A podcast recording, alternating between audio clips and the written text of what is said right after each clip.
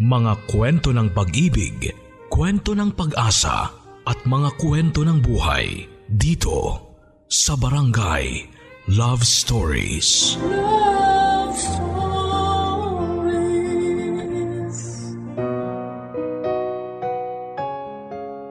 Ang anak na pinalaki sa layaw at pangungonsinti ay tatandang manggugulang sa sariling magulang.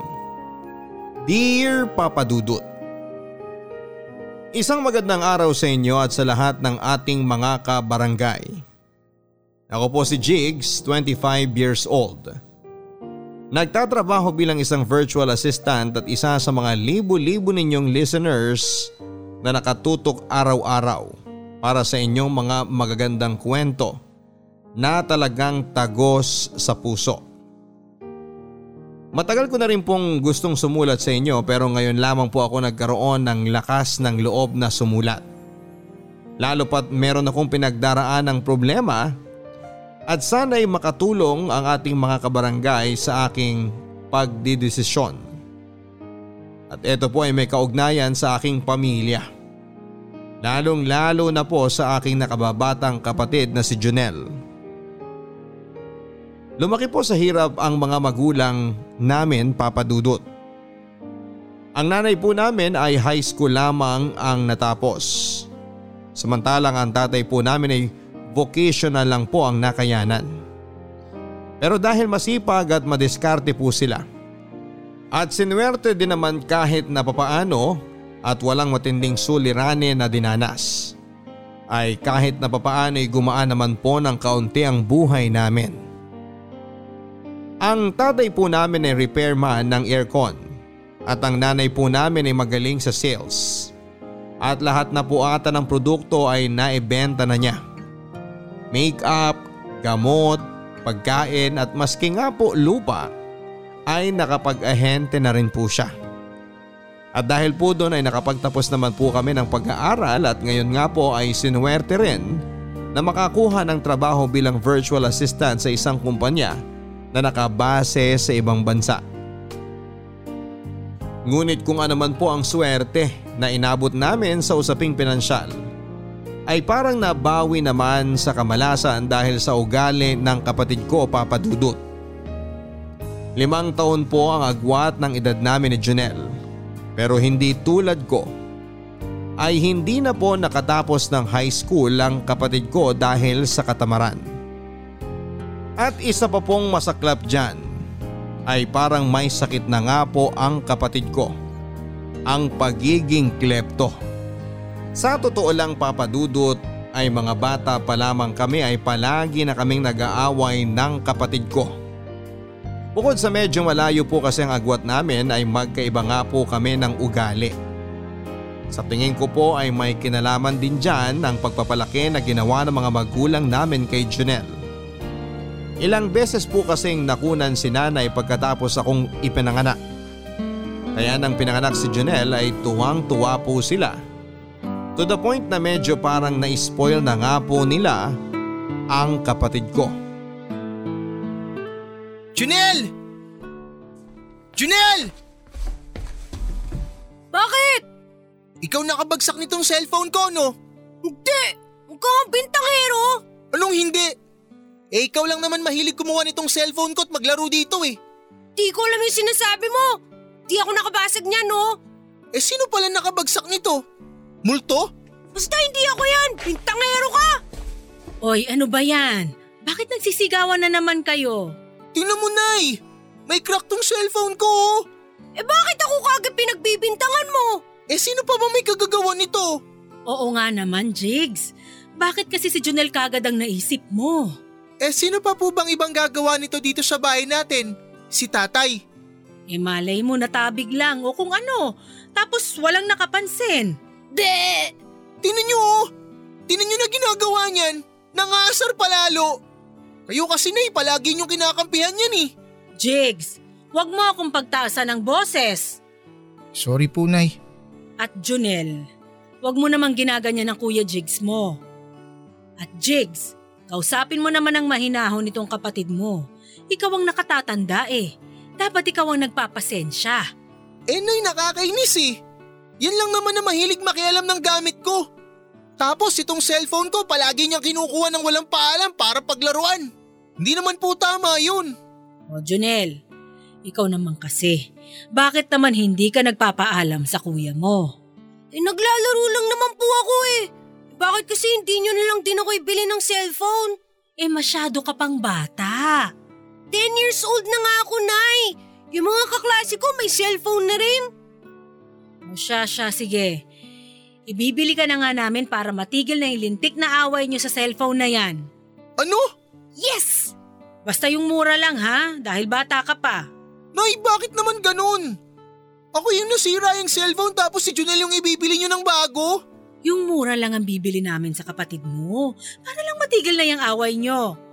Yung cellphone mo, kaya namang i-repair yan ng tatay mo. Huwag na kayong mag-away tungkol dyan. Ay, ewan ko sa inyo, Nay. Hoy! Jigs!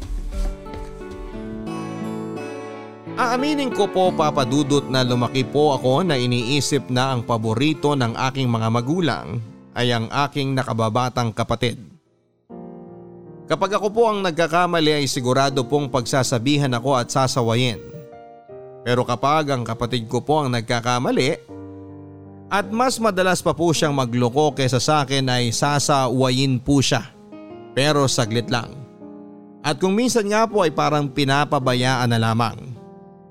Hindi ko po alam kung dahil ba ito sa pagod lang sila na sumuway at magalit sa kapatid ko dahil tiyak na hindi rin papatalo ang isang yon. O kung dahil ba mas paborito lang ito sa akin.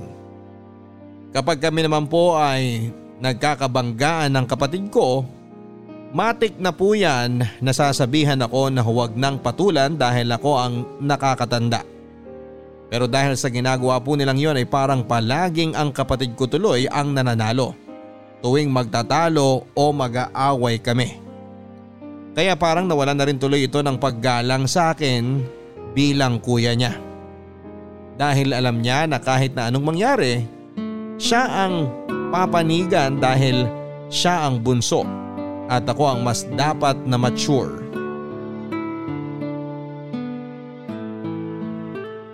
Jigs! Jigs! Ano po yun? Pumunta ka nga dito.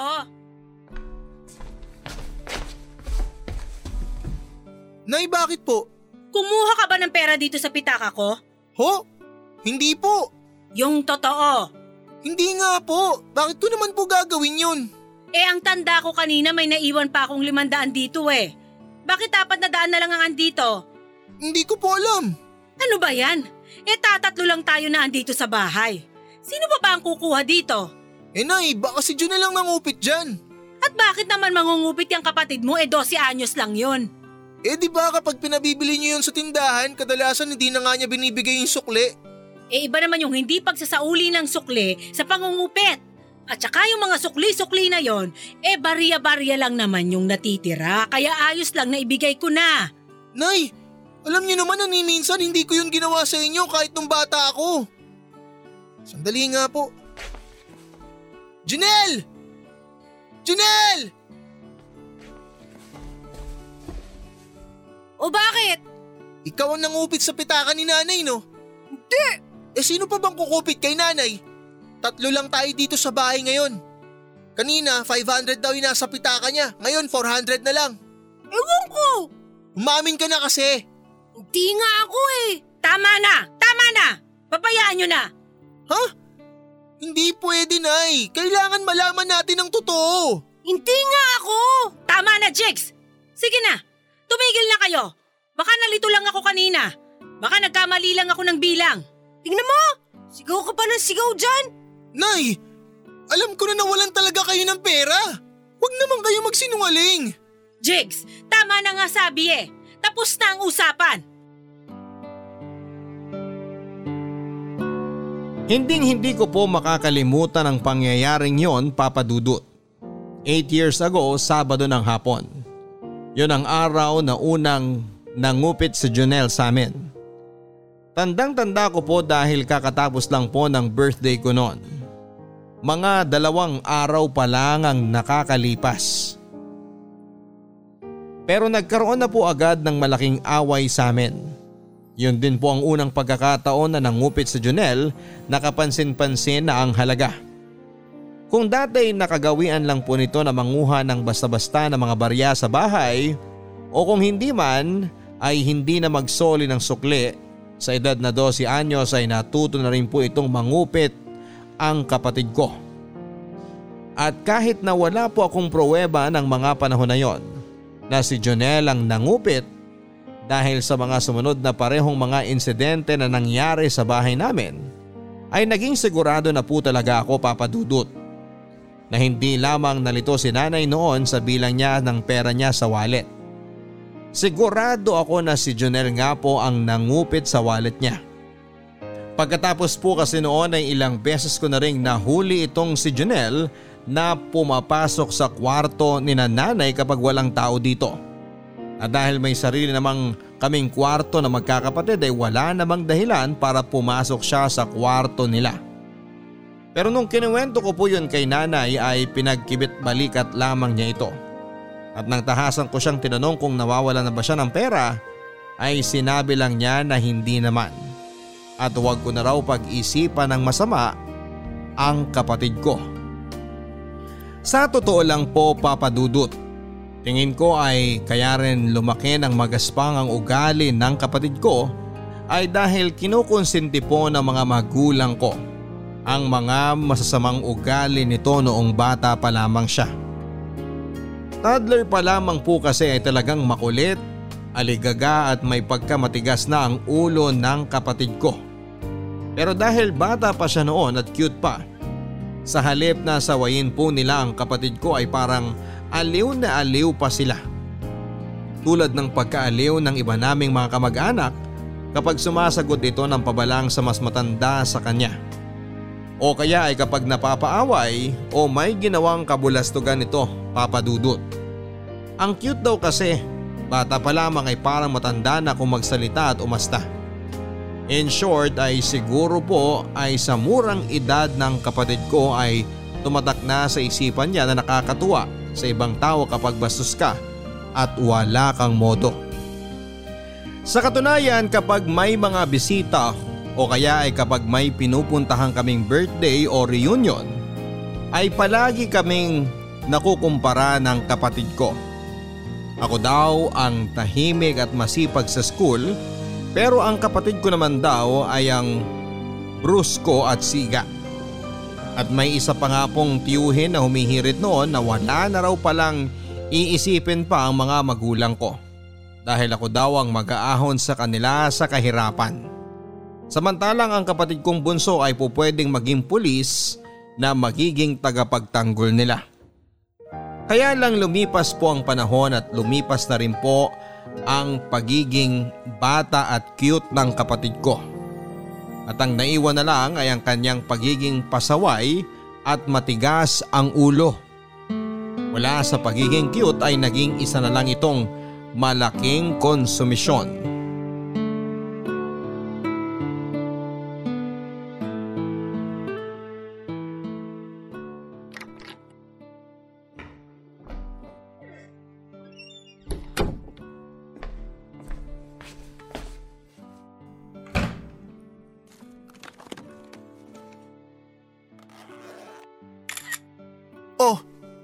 Huli ka ngayon. Hoy, anong ginawa mo? eh di pinicturean kita sa akto. Wala ka nang kawala. Magnanakaw ka.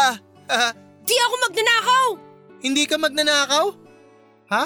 Eto, kitang kita ka sa picture na hawak mo yung wallet ni nanay. Akin na yan! Wala ka, huli ka na.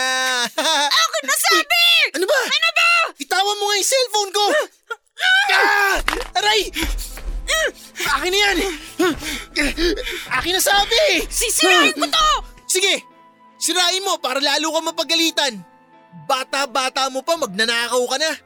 Bayolente ka pa. Ay, gago. Aray ko! Bayaran mo yan ha. Napakasama ng ugali mo. Pag di mo talaga binayaran yan, tatadyakan kita sa mukha. Eh, ano? Loko ka ha? Ano ba yan? Jigs! Bitiwan mo yung kapatid mo! Bakit mo yung sira sa burutan? Tay, ito. oh. Binato niya yung cellphone ko. Wasak na wasak. Bakit mo binato ang cellphone ng kuya mo? Kasi napicturan ko siya na kinukuha niya yung wallet ni nanay. Hindi na Bea! Anong hindi? Ang sinungaling mo! Huling-huli kita! Nakita kita sa akto, tatanggi mo pa! Hindi yan totoo! Sinungaling! Sama ng ugali mo, kanino ka ba nagmana? Magdanakaw ka! Ha? Sige, magdrama ka pa dyan! Tatadyakan ko talaga yung mukha mo mamaya! Tama na, Jigs! Tumigil na kayo!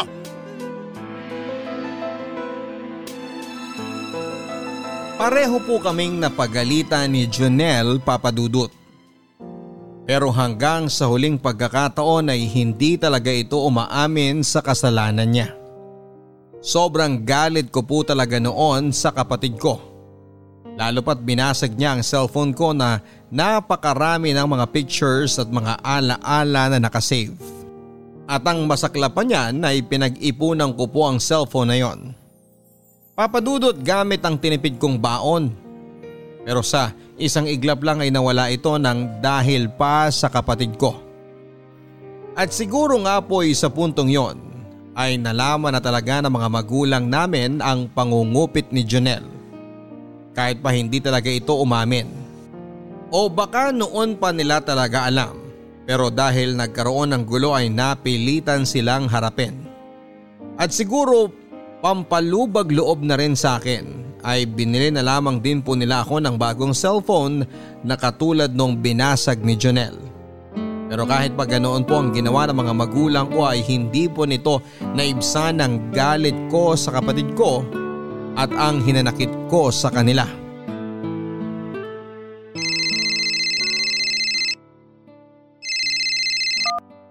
Hello, Nay? Jigs, pumunta ka nga dun sa kwarto.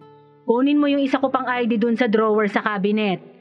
Picturean mo at ipadala mo sa akin dahil kailangan ko daw ng isa pang ID para dito sa permit. Ah, sige po.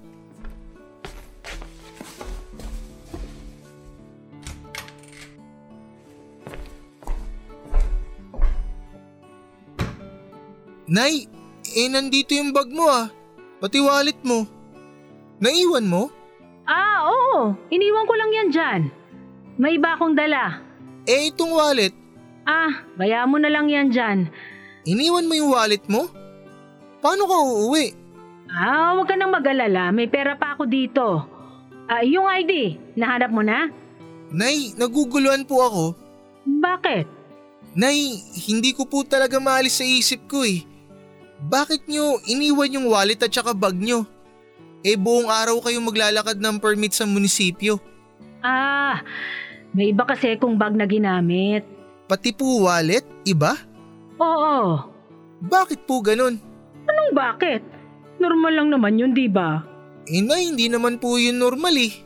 Lalo na yung maraming wallet. Normal lang sa mga babae ang maraming ginagamit na bag at wallet ng sabay-sabay. Eh bakit parang dati hindi naman kayo ganyan? Ay, hindi mo lang napapansin dati. Nay, umamin nga kayo. Sadya ba kayong nagiiwan ng bag at wallet dito sa bahay para dyan na lang kumupit si Junel? Ano? Ikaw, mahilig ka talagang magtagpi-tagpi ng mga bagay. Nay, paano kayo umabot sa ganyan? Na ano? Nang wala na kayong magawa, hindi nyo na makontrol yung pagnanakaw ng sarili nyong anak, Pwede ba, Jigs? Masyadong malikot yung utak mo. pero hindi nyo po itinanggi na magnanakaw si Junel. Sige na, Jigs. Sumasakit na ang ulo ko. Marami pa akong gagawin. Ipadala mo na yung ID ko. Sa paglipas ng panahon ay lumala na nga po ang pangungupit ng kapatid ko. Pero bukod pa sa ugali niyang yan ay kasabay pa noon ang pagkapariwara ng buhay niya. Ilang beses na po itong naging repeater noong elementary dahil sa palaging bagsak sa mga klase niya. At nang maitawid niya nga po ang elementary ay naging pasaway din po lalo noong high school. Lalo pat wala na kasing ibang tumanggap sa kanya na eskwelahan kundi yung pribado na naging bagsakan din ng ibang mga estudyanteng pasaway at may mga pangit na record sa mga eskwelahang pinanggalingan. At dahil po dito ay napabarkada po itong si Junel sa mga masasamang impluensya sa eskwelahan kaya't ganon din ang kinalabasan. O hindi repeater and na-office po dahil sa away. At dahil napilitan na nga rin po na enroll ng mga magulang ko sa isang pribadong eskwelahan noong high school si Jonel, ay nadagdagan pa po tuloy ang gastos ng pamilya. Mabuti na nga lang din po talagang madiskarte si nanay at tatay at sa mga panahong yon ay gumanda rin po ang kita ni nanay sa mga maliliit niyang negosyo. Pero hindi ko po maaalis sa isipan ko na mas magaan sana ang buhay namin at mas hindi sana mahihirapan si nanay at tatay sa pagtatrabaho kung naging matinupo ang kapatid ko. Ngunit lahat po ng pagsisikap ng mga magulang ko ay napunta rin po sa wala. At lahat ng pag-asa nila sa kapatid ko na magbabago pa ay nabasura lang dahil hindi rin naman po ito nakatapos ng high school. Lalo pa pong lumala ang kapatid ko nang mahumaling ito sa video games.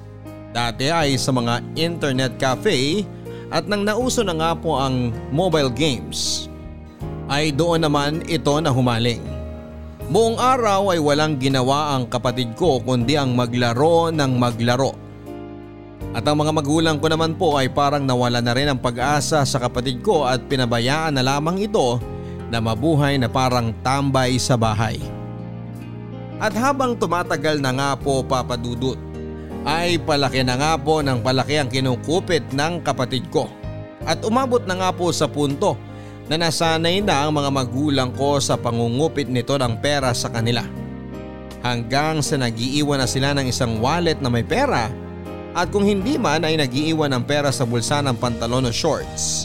Para doon na lang po kukuha ang kapatid ko sa halip na sa totoong mga wallet o pinagtataguan nila ng pera. Ah sige, isang oras lang naman ang biyahe ko eh. Maliligo na ako ngayon tapos alis na ako maya maya.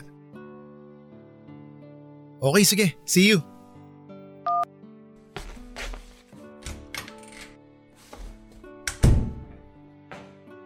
Nako, tandaan mong mabuti at baka hindi mo na naman dyan nilagay. Dito yun nilagay, sigurado ako. Dito sa kahon na to. Ano ba naman yan? Nakakahina naman ng tuhod yan. Limang libo din yun. Kaya nga eh. Eh bakit naman kasi nag-uuwi ka ng ganong kalaking pera dito sa bahay? Alam mo namang po pwedeng mawala yun dito eh. Eh malay ko ba? Eh di ba nag-iiwan na nga tayo ng pera dito para doon na lang kukuha si Junel? Eh naubos na rin naman yung laman ng mga yun. Baka kailangan ng malaking halaga. Saan naman niya gagamitin ang ganong kalaking halaga? So nag-iiwan nga kayo ng pera na kukupiti ni Junel? Jigs! At matagal nyo nang kinukonsinti yung pagnanakaw ng batuga na yon? Nay, tay, naririnig nyo ba yung mga sarili nyo? Hindi ba kabaliwan na yung ginagawa ninyo? Imbis na sitahin ninyo at parusahan ng magnanakaw, eh kayo pa mismo ang naglalagay ng mga bagay na pwede niyang nakawin? Jigs, masyado ka namang matalas magsalita sa kapatid mo. Kahit ganyan yan, kapatid mo pa rin yan. Kadugo mo yan. Kaya nga gusto ko siyang tumino dahil kadugo at kapatid ko siya. Isa siyang kahihiyan. Jigs, ano ba? Huwag mo kaming sigawan! Pasensya na ho ah. Pero tingnan nyo nay. Sa akin napakahigpit ninyo. Pero dun sa kapatid ko na batugan na yon, hindi kayo makapalag. Dahil ikaw ang mas matino. Tay, ano ho bang klaseng pag-iisip yan? Hindi ho yan dahilan. Yung kapatid ko ayaw niyo po bang tumino? Tay, 23 anyos na yun. Wala pa rin pupuntahan ang buhay niya. Paano pag nawala na kayo? Sino magpapakain dun? Sino magbibigay ng mga luho nun? Dahil siguradong hindi ako. Dahil hindi ko kukonsintihin yung ugali nun. At baka nga ako pa mismo magpakulong dun eh. Jigs, bakit ka ba ganyan magsalita? Dahil puno na ho ako, Tay. At parang mababaliw na ako dito sa bahay na to sa totoo lang. Bakit ho kasi pinalaki nyo ng ganun si Junel? Nagsimula sa pa 20-20 nung bata. At dahil pinabayaan ninyo, ayan, umabot na sa 5,000. Bukas, magkano na kaya na nakawin nun? Jigs, ganyan na talaga ang kapatid mo. Hindi na magbabago yan. Kailangan niyang magbago, Nay. Hindi po pwedeng hindi. Hindi tama na hindi. Baka mamaya kapag hindi na sapat ang mga ninanakaw nun dito, magnakaw na yun kung kani-kanino sa labas. At Nay, Tay, sigurado ako na ang kababagsakan ni Junel kung hindi mapapatay yan, e mabubulok sa kulungan yan.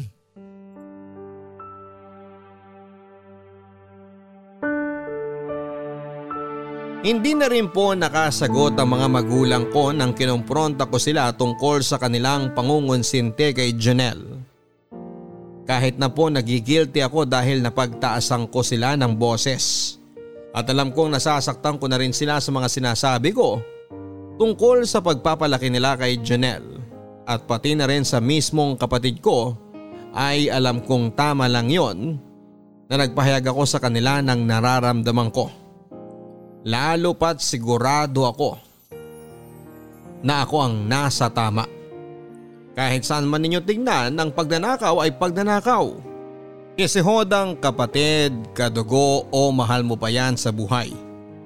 Kung may pagkakasala ay dapat na panagutin. Hindi lang pagsabihan kundi panagutin papadudot. Pero ang mga magulang ko, hindi na nga po kayang panagutin ang kapatid ko sa mga kasalanan niya ay tinamad pa sila na pagsabihan ito. At sa awa naman po ng Diyos ay parang nagka-epekto rin po ang ginawa kong pagsasalita kina nanay at tatay. Patapos pong mawala ng 5,000 ni tatay ay kinumpronta po nila si Janelle at tinanong nila kung may kinuha ba itong pera sa kwarto ni nanay. Pero syempre ay hindi naman po umamin ang kapatid ko. At dahil wala naman pong pruweba ay wala na rin pong nagawa si nanay at tatay kundi ang magparaya na lamang sa kapatid ko bagay na naintindihan ko naman. Kaya naisipan ko pong mag-install ng CCTV sa loob ng bahay namin papadudot. At wala pang dalawang linggo ay nagamit ko na kaagad ito.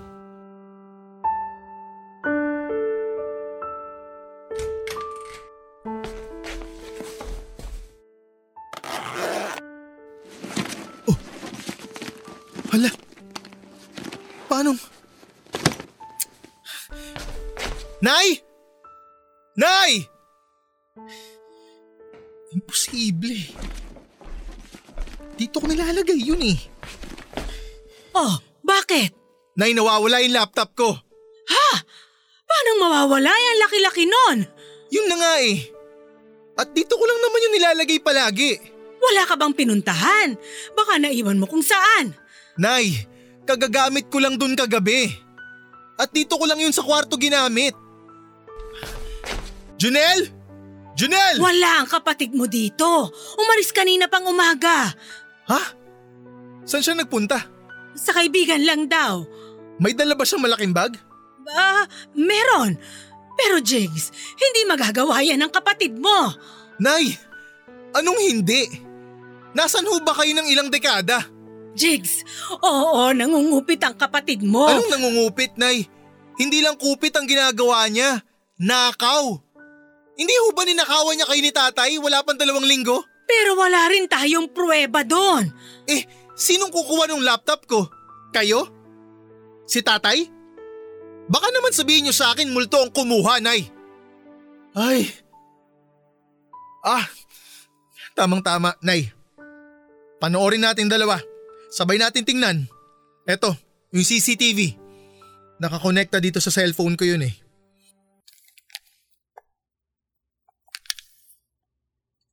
Hmm. Oh, ayan, Nay. Panoorin natin. Mabaging langit. Oh, Nay. Ayan oh. Huling-huli na. Pumasok si Junel dito habang nasa CR ako. Ayan ho, Nay oh. Eto na yung ebidensya. Pagbalik ng kapatid mo, kausapin natin. Eh paano kung naibenta niya na yon, Nay? Mapapatay ko talaga yung anak niyo. Jigs, huminahon ka. Laptop lang yon. Anong laptop lang, Nay? Lahat ng trabaho ko nandun. Hindi lang laptop ang ninakaw niya sa akin, Nay. Mismong kabuhayan ko ang ninakaw ng anak niyo.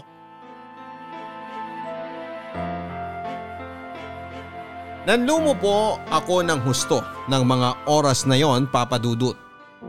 Iba pa rin po pala kapag nakita mo na sa sarili mong mata kung paano ka naloko ng isang tao. At sigurado rin po ako papadudot na ganoon din po ang nararamdaman ng mga magulang ko. Nang nakita nila sa mismong mga mata nila ang nakuna ng CCTV na na-install ko. Ang mismong pagnanakaw ng anak nila sa isa pa nilang anak. Buong araw po naming hinihintay na bumalik si Jonel. Pero wala. Hindi po ito bumalik at siguro sa puntong yun ay alam na niya na wala na rin naman kaming iba pang pagdududahan kung hindi siya lamang. Lalo pat kawawala lang ng pera ni tatay, wala pang dalawang linggo ang nakakalipas. Nang kinagabihan ng pagnanakaw ni Junel ng laptop ko ay narinig ko po si nanay na umiiyak sa kwarto nila at inaalo ni tatay. Sa totoo lang po ay naawa ko sa mga magulang ko sa puntong yon papadudot. Kumbaga, kung buong buhay ko ay nagtanim po ako ng galit sa kanila. Sa puntong yon ay parang biglang naglaho ang lahat ng yon. At bigla akong lumambot at naawa. Gayon pa man ay lugmok na lugmok din po ako sa mga panahon na yon. Dahil nga po sa trabaho ko bilang virtual assistant ay naroon po ang lahat ng files ko. At kailangan ko talaga ng personal na laptop para sa mga trabaho ko. Kaya siguro na nga rin po na hindi kaagad umuwi ang kapatid ko ng araw na yon dahil hindi malayo na may magawa din po ako sa kanyang pagsisisihan ko balang araw. Lumipas po ang tatlong araw at hindi pa rin umuuwi ang kapatid ko sa bahay.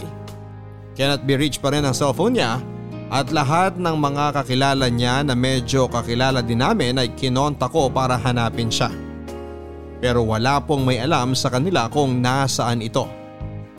At dahil hindi rin po namin kilala ang mga kaibigang yon ni Junel masyado, ay hindi po namin alam kung nagsasabi ba sila ng totoo o pinagtatakpan nila ang kapatid ko. Pero isang araw pag uwi ko galing sa internet cafe kung saan pansamantala na lang muna akong nagrenta para makapagtrabaho ay bumulaga sa akin si Janelle na kumakain sa bahay namin kasama sina nanay at si tatay.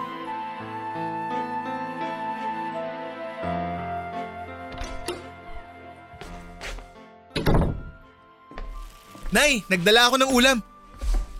Anong ginagawa mo rito, hayop ka? Sandali Ang lang! kapal ng mukha mo! Anak, teka! Kumalma ka lang! Hoy, ibalik mo yung laptop ko! Chicks, sandali lang. Pakinggan muna natin ang kapatid mo. Bakit, Nay? Ano na naman ba ang idadahilan yan? Jigs, nalagay sa delikado ang buhay ng kapatid mo. Kaya niya nagawa yon. Anong nalagay sa delikado? Ako mismo, Tay, ang maglalagay sa peligro sa buhay niyan! Napakakapal ng mukha mo! Puro ka palusot! Puro ka dahilan! Tama na, Jigs. Pakinggan mo muna ang kapatid mo. Teka, kaya ako, Nay! Kailan niyo ho ba ako pakikinggan? Ha? Tay, kailan? Tingnan niyo nga nangyari dyan.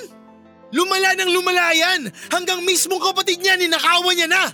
Jigs, pinagbantaan ang buhay ng kapatid mo dahil na-scam siya ng isang negosyante. Gusto na sana niya magtayo ng maliit na negosyo na magre-resell ng mga rubber shoes na imported. Ang dami na niyang nakuha kliyente. Pero nung dineposito na daw niya yung pera, tinakbuhan na siya. Jigs, alam kong maraming naging kasalanan ng kapatid mo. Pero sinusubukan na niya magbago. Magbago? Huwag niyo sabihin sa akin na bilog na naman ito ang ulo niyo at nagpapaniwala na naman kayo dyan. Jigs, bigyan mo naman ng pagkakataon ng kapatid mo. Marami na siyang nagawang kasalanan. Pero lahat naman ng tao ay pwede magbago. At natuto na siya. Tay, isipin niyo na lang ha, pinagbantaan ng buhay? Eh sino naman na magbabanta sa buhay ng balasubas na yan? Yung mga sinasabi niyang customer ko no? Sinong hunghang ang papatay ng tao para lang sa sapatos? Ang bababaw na sinasabi niyang dahilan. Pinaiikot niya lang kayo. At kung totoong nagbago yan, eh bakit nagnakaw siya at hindi na lang humingi ng pera sa atin? Bakit kailangan niya pa tayong nakawan? Bakit niya pa kailangan nakawin yung laptop ko? At hindi lang isang beses to nangyari, tay. Noon pa, alam na nating lahat na magnanakaw yan. Hindi lang natin pinag-uusapan, pinagtatakpan nyo lang, kinukonsente nyo kasi. Eh di huwag ka maniwala. Laptop lang yan, nagkakaganyan ka. Hoy! Yung laptop na ninakaw mo, doon nakasalalay ang kabuhayan ko. Doon lang naman din kami kumukuha ng pinapalamon namin sa'yo. Kasi yung pera na ibibili na lang sana ni nanay ng bigas, eh iniiwan pa niya kung saan saang mga lugar na madali mong makikita para matustusan niyang pagnanakaw mo. Eh di babayaran ko. Wala kang pera. Ikaw ang mukhang pera, tanga, dahil ikaw ang magnanakaw. Kriminal ka. Junel, huwag ka na kasi sumagot! Junel! Jigs! Tama na! Tama na! At kahit pabayaran mo yon, hindi ko tatanggapin. Dahil sigurado ako na manggagaling din sa nakaw yung ibabayad mo. Tama na! Tama na! Ipapapulis ko talaga yan si Junel, Nay. Jigs! Anak naman! Yun lang ang paraan para matuto yan. O di sige. Ipapulis mo ako. Ang sama ng ugali mo, gago ka. Ah, gago pala. ah. Makikita mo, tanga. Jigs, ano ka ba naman? Pag-usapan natin ito bilang isang pamilya! Tay, hindi talaga tayo magiging maayos hanggat hindi nyo ginagawa ng paraan yung cancer na yan sa pamilyang to. Talagang kakasuhan ko yan si Junel. Buo na ang pasya ko. Oh, gago. Tingnan natin ang tapang mo, tanga. Jigs! Parang awa mo na! Magkaroon ka naman ng habag sa kapatid mo! Parang awa mo na, Jigs! Babayaran na lang namin ang tatay mo ang laptop mo! Kahit doblehin pa namin! Ganyan nyo talaga kamahal yung balasubas yung bunso, ano? Sige, huwag kayong mag-alala. Hindi ko na siya kakasuhan. Kakalimutan ko na lang ang lahat. Pati na rin ang pagiging miyembro ko ng pamilyang to. O, Nay. Ito yung ulam. Ipakain nyo dyan sa anak nyo. Jigs!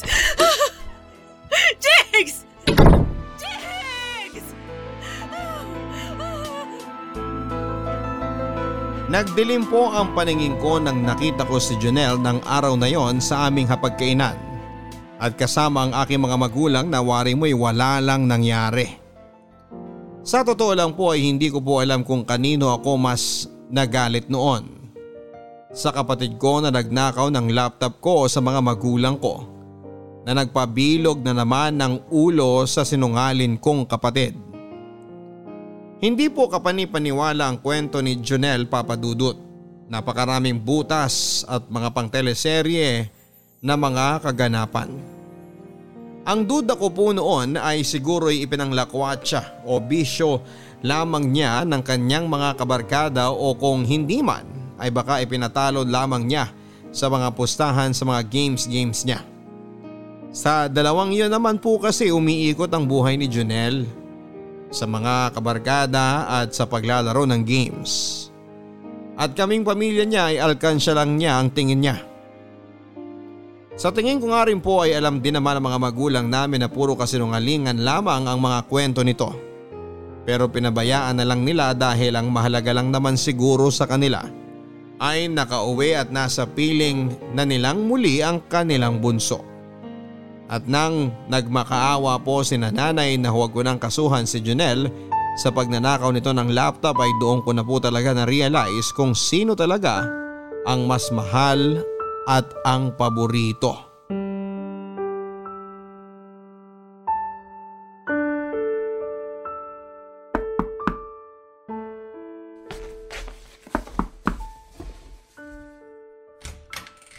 O Nay, Tay, ano hong ginagawa nyo rito? Pasok ho kayo.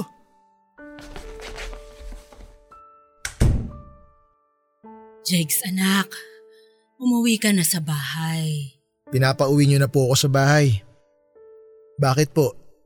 Pwede ko na hubang kasuhan si Junel sa pagnanakaw niya sa akin? Jigs naman, nakakalungkot naman yung mga sinasabi mo eh. Nakakalungkot po talaga, Nay. Dahil ngayon, talagang mas naging malinaw sa akin na si Junel ang paborito at mas mahal ninyo. Jigs, kaya nga kami narito ng nanay mo para suyuin ka ng bumalik sa atin. Hindi rin namin kaya na hiwa-hiwalay at watak-watak tayo. Hindi ko kayang tumira sa iisang bahay na alam kong may kasama akong kriminal. Jigs, masyado namang grabe ata ang sinasabi mo. Kapatid mo pa rin si Junel. At krimen pa rin ang pagnanakaw. Tay, kahit bali-balik ta rin nyo, kriminal pa rin ang anak ninyo. At ako, biniktima niya. At gusto niyo na patawarin ko na lang siya ng basta-basta? Magkasundo kami at kalimutan na lang ang lahat na nangyari? Bakit ho ganun? Eh anong balak mo? Hindi ka uuwi sa atin hanggat hindi kami puwapayag na kasuhan mo ang sarili mong kapatid? Oo, yun nga ho ang plano ko. Ay, anak naman, alam mo ba kung gaano kalaki ang gastos dyan sa binabalak mo? Eh baka mas malaki pa ang magastos mo sa abogado kaysa sa laptop na yun eh. Kumonsulta na ho ako sa abogado. At magiging madali lang daw po ang kaso. Lalo pat may ebidensya ako na galing sa CCTV. Jigs, naririnig mo ba ang sinasabi mo? Gusto mo talagang makulong ang sarili mong kapatid para dun sa computer mo? Nay, hindi niyo ho talaga makuha yung pinanggagalingan ko eh. Hindi lang ho ito tungkol sa laptop. Tungkol ho ito sa paninindigan. Tungkol ho ito sa tama at mali. Tungkol ho ito sa hustisya. Hustisya na kailanman ay hindi ko naramdaman sa pamilya natin. Mga bata pa lang kami ako na palagi ang nagpaparaya dyan kay Junel. Ako na ang palaging nag adjust kapag inaatraso niya ako. Ako lang ang palaging umiintindi. Kung kayo kaya niyo magpikit mata dyan sa pagnanakaw at pagsisinungaling ni Junel, ako hindi. Hindi ko naman anak yan eh. Kaya hindi ko siya kailangan tiisin. Nay, tay, buong buhay ni Junel. Bata pa lang siya, pinalaki niyo na sa layaw at kinunsinti niyo. Sa halip na kayo ang gumabay at tumuwid sa mga pagkakamali niya. Kayo pa ang nagpakontrol sa bisyo niyang pagnanakaw. Jigs, tama na. Talaga hong tama na. Nay, tay, nagpalaki kayo ng halimaw. Pero hindi ako papayag na pati ako kontrol-kontrolin at magpa-under sa kanya. Lalo na ngayon na ako ang biniktima niya. Ay, kaya nay, tay, pasensya na ho kayo. Pero mabuti pa, umuwi na po muna kayo. Mukha kasing hindi ho tayo magkakasundo eh.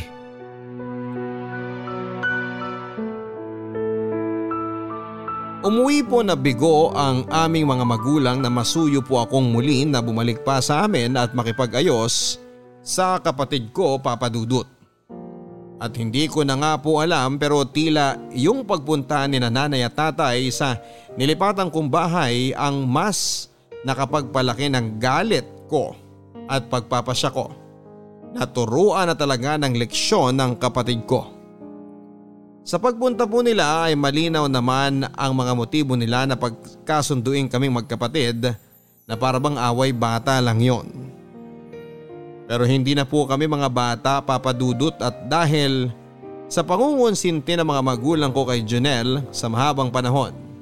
Hanggang sa pagtanda tuloy nito ay hindi na niya natutunan ang mga bagay at asal na dapat noon pa lamang noong bata pa kami ay natutunan na niya. At kung meron naman po ako sigurong natutunan dahil sa halos dalawang dekada kong pagiging saksi sa ginawang pagnanakaw ng kapatid ko sa mga magulang namin ay dapat ay hindi rin po siguro ako nagbulag-bulagan dati. Maaring mas matanda si nanay at tatay pero hindi ibig sabihin na sila ang mas malakas, mas mature at mas mulat. At tila tinanggap na nila na habang buhay na silang gugulangan ng kapatid ko. Kaya tinuloy ko na po ang pagpapablatter sa kapatid ko papadudot kahit na alam kong masasaktan ang mga magulang ko. Pero in the end ay pinagkasundo na nga lang din po kami ng barangay bagay na alam ko naman na mangyayari din. Pero ang mahalaga sa akin ay ang magka-record si Junel at nang maramdaman naman niya na may mga consequences sa totoong buhay ang mga pagsisinungalin at pagnanakaw niya. Magdadalawang taon na rin po ang lumipas mula nang nangyari ang insidenteng yon sa aming pamilya papadudot. Hanggang ngayon ay nakabukod pa rin ako sa mga magulang ko.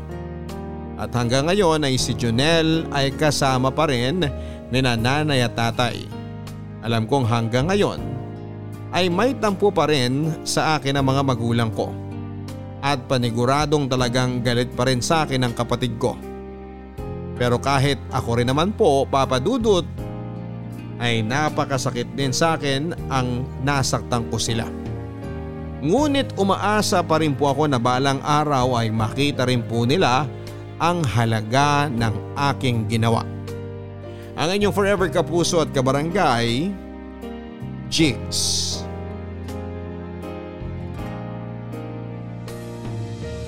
Mga kwento ng pag-ibig, kwento ng pag-asa at mga kwento ng buhay dito sa Barangay Love Stories.